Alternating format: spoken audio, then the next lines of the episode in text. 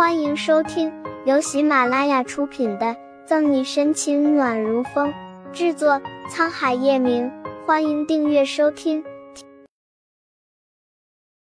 第两百九十七章第二次庭审，还不等沈西有动作，顾春寒就帮他打开消息。二审时间已定，是周周三。点开联系人，一串陌生号码让顾春寒疑惑。嫂嫂，这一审二审的是什么意思？难道说岳家还揪着岳雨琪的事情不放？顾春寒这么说，沈西也有点奇怪，伸手去接手机。我看看。周三二审。沈西喃喃自语，脑海里闪过一抹灵光，恍然大悟道：“哦，这是穆律师发过来的。”他差点忘了这个号码，之前穆子谦打在他手机上一次过。只是他还没有时间存就入院了。嫂嫂，你说的是穆子谦？提起穆子谦，顾春寒两眼放光，面露羞涩，拿出自己的手机凑近沈西。来来来，嫂嫂，我记一下电话号码，万一以后有事要请教他呢？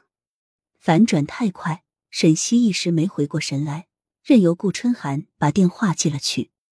春寒。你不会是看上那木律师了吧？叶老太太也嗅到丝丝不对的味道。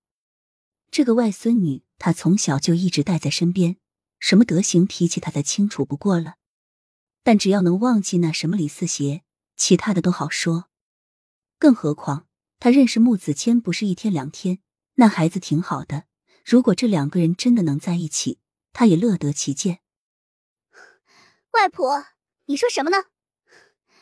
我就是就是想和穆律师探讨探讨一下法律上的一些事，对我以后也有用处，是吧？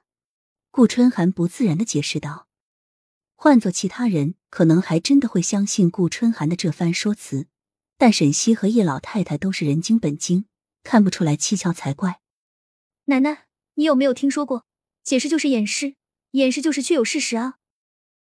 肚子好了的沈西唯恐天下不乱的揶揄着。哼哼，你这丫头，当初我让你去读法学，死都不同意，现在后悔了吧？叶老太太也不忘接顾春寒短。嫂嫂，人家穆律师发信息来，你不回吗？说不过沈西和叶老太太，顾春寒索性转移话题，不再逗弄顾春寒。沈西好笑的摇摇头，给穆子谦回了条消息过去。好，到时我会出场陪审团。有了穆子谦出手，沈西还是有点不放心，想去看看。很快，穆子谦就回了消息：“我看看，我看看。”奈何沈西还没有看到内容，就被顾春寒抢去了。周三我外出，再由公司其他律师代理。哇，好酷的小哥哥！一字一字念着短信内容。顾春寒满脸春色，情绪激动不能自拔。沈西翻了个白眼，不知道顾春寒是不是被李四邪气糊涂了。有叶晨玉这样的表哥，他还觉得穆子谦好酷。果然，陷入爱情的小姑娘眼都被空气迷了。不过，穆子谦周三外出，案子由其他律师代理，沈西不免有点担心。嫂嫂，周三。我和你一起去好吗？顾春寒拽着沈西的胳膊，可怜兮兮的撒着娇，卖着萌。沈西挑眉：“你确定？前天早上我不是还听你说这周你要去野营吗？”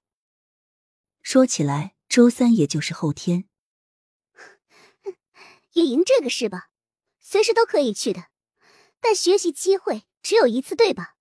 顾春寒眨巴着水灵灵的眼睛，说出的话。也不管沈西和叶老太太相不相信，犟不过顾春寒，沈西也就由他了。而一向疼爱他的叶老太太自然没有反对。后面叶老太太和顾春寒什么时候离开病房的，沈西不知道。他实在是熬不住，太困了就睡着了。当他半夜朦朦胧胧醒来的时候，宽大的病床上多了一个人，熟悉的荷尔蒙味道让他抬起的脚放了下来，下意识的往那个怀里钻了钻。很快，赵云云和孙江的第二次庭审时间就到了。沈西的脚踝虽然还有点疼，但比起第一天的时候好多了。他也如约成为陪审团的一员，戴上口罩后，和顾春寒来到下城人民法院。本集结束了，不要走开，精彩马上回来。